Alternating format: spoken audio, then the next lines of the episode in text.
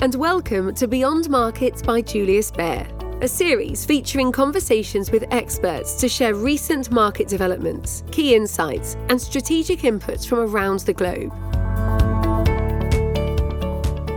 Greetings, ladies and gentlemen. Today is Monday, the 8th of January, 2024. I'm Mark Matthews, Head of Research Asia at Bank Julius Baer, and welcome to this week's The Week in Markets podcast. What's most notable in financial markets is that the 10 year Treasury yield is back above 4%. Admittedly, it was only three weeks ago that the 10 year yield was also above 4%, and that wasn't very long ago. Still, most people thought rates were on the downtrend, or at least flat.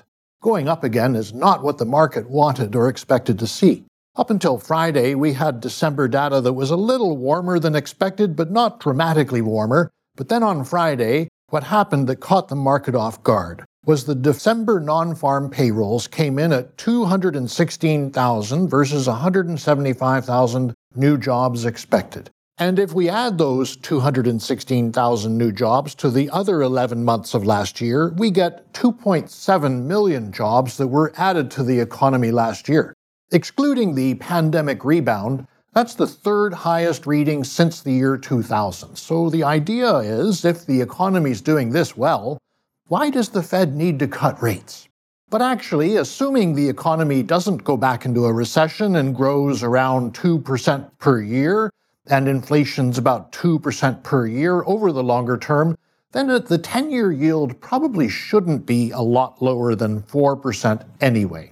And we shouldn't be too surprised to see yields rising and prices falling when we remember what happened to the bond market in the last two months of last year. The Bloomberg US Aggregate Bond Index that measures investment grade bonds from treasuries to corporates to mortgage backed securities returned 8.5% in those two months alone, higher than its average yearly return of 6.7%. And they were the best two months since 1982. So it's not surprising it fell 1.1% in the first week of 2024. As for the stock market, the S&P 500 also fell last week by 1.7%.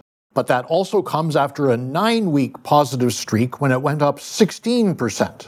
Once again, a lot more than the yearly average return for the S&P which is 9.5%. What's the way forward? Well, there's good news and bad.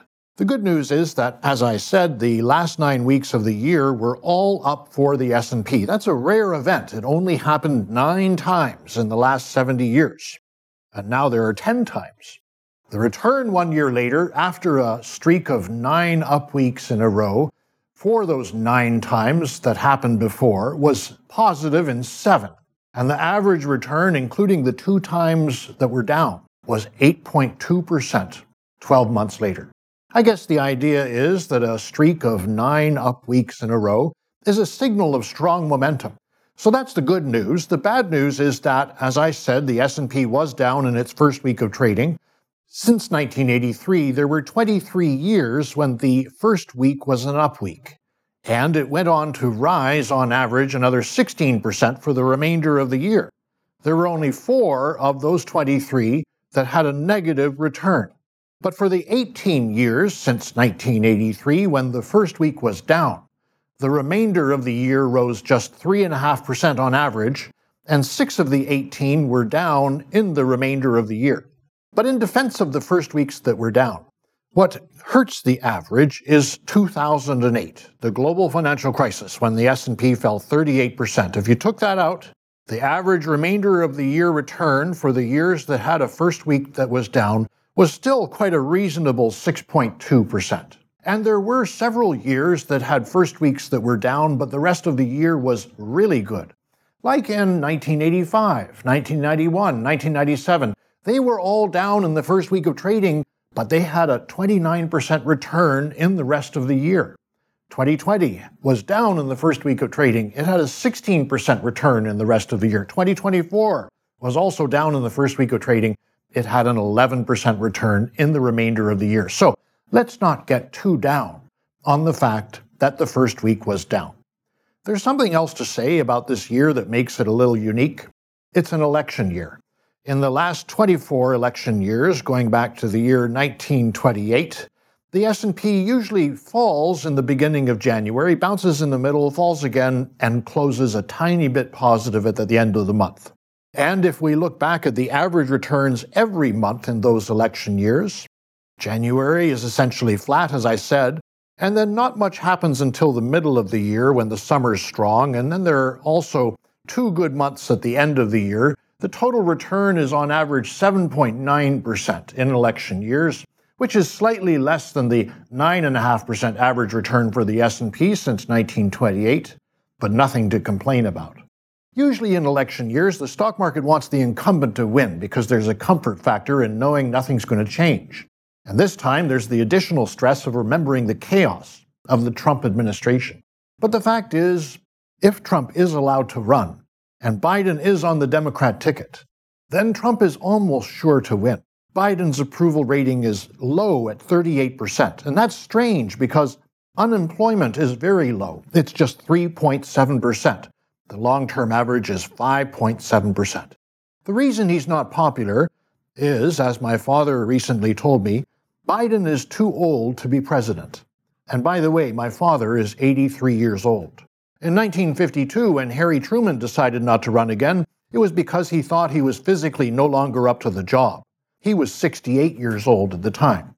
When Ronald Reagan left office, he was 77 years old, and we know in retrospect that he had Alzheimer's. So you have to ask yourself what kind of person would run again when they're 81 years old. People are asking themselves that question, including two groups that have been the backbones of the Democrat base and are the reason Biden was elected in 2020 young people and Hispanics. In the first poll of 2024, done by Suffolk University and USA Today, among people aged 18 to 34, 41% strongly disapproved of the job Joe Biden is doing as president. And among Hispanics, 40% strongly disapprove. The Democrats keep saying the world will end if Trump gets elected, but they're not willing to switch their candidate when the polls show so obviously that with Biden on the ticket, they're heading for a loss. They could pretty much grab anyone that would beat Trump. For example, Andy Beshear, the former governor of Kentucky, or Andy Levin, the former Michigan congressman. On top of that, there's a feeling that under Biden, geopolitics are taking a dangerous turn for the worse, starting with the Middle East. Freight rates have risen sharply since December because over two dozen container and cargo ships have been attacked in the Red Sea by Iranian backed Yemenis. So Maersk and others are no longer going through the Suez Canal. They're going around South Africa instead. That's very bad for supply chain logistics. And it's clearly inflationary. But the big risk is if the oil flow changes. We were just getting used to inflation coming off, and everybody's talking about the Fed cutting rates. A big part of the decline in inflation is energy prices. What happens if some of the flow out of the Middle East is cut off or slows down and the oil price goes up? Admittedly, cutting rates isn't going to help bring the oil price down, but it's kind of hard to cut rates when the oil price is going up. And then somebody seems to be trying to expand the conflict in the Middle East. First, there was the killing of top Hamas leaders in Beirut, and then the bombing on General Soleimani's death anniversary in Iran.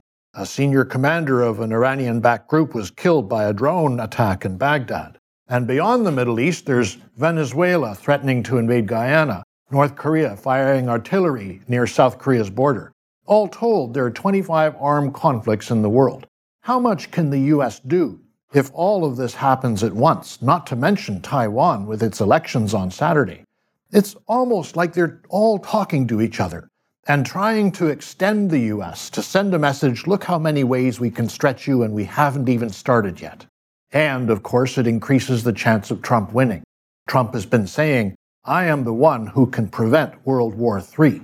And given how he seems to get along with strongmen, he might be right. Because would Kim Jong un have done this with Trump as president? A lot of people would say no. Then, just rounding things off, Here's something else that's supportive of the market. The Fed's December minutes that were released last week and Dallas Fed President Lori Logan over the weekend both said it's time to start talking about ending quantitative easing. Right now, the Fed is allowing $60 billion in treasuries and $35 billion in mortgage backed securities to mature each month. As they do, it takes liquidity out of the system. If the Fed ends quantitative tightening, that means it would be reinvesting those matured securities back into those markets instead. So the market hadn't thought the Fed would adjust its quantitative tightening until the end of this year. Now, after these hints, people are thinking maybe it happens in the summer instead.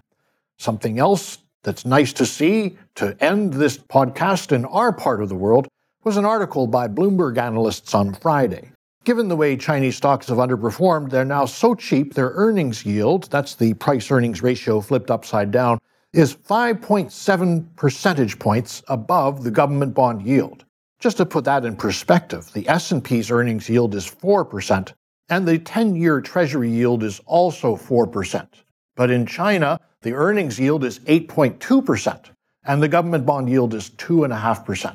So that's a 5.7% spread, which is extraordinary. It's only been above 5.5% five times in the last 20 years. If we look at what happened to the stock market after each of those times, 12 months later it was up every time, and the average return was 57%.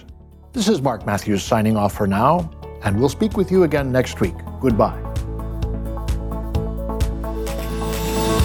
You have been listening to Beyond Markets by Julius Baer. If you like what you've heard, please tell us by leaving a review and rating on Apple Podcasts or Spotify. Subscribe to Beyond Markets on your favourite podcast player to stay up to date with our latest episodes. To learn more about Julius Baer, our people, our latest thinking, visit us at www.juliusbaer.com. We will be back with a brand new episode soon. The information and opinions expressed in this podcast constitute marketing material and are not the result of independent financial or investment research. Please refer to www.juliusbaer.com slash legal slash podcasts for further important legal information.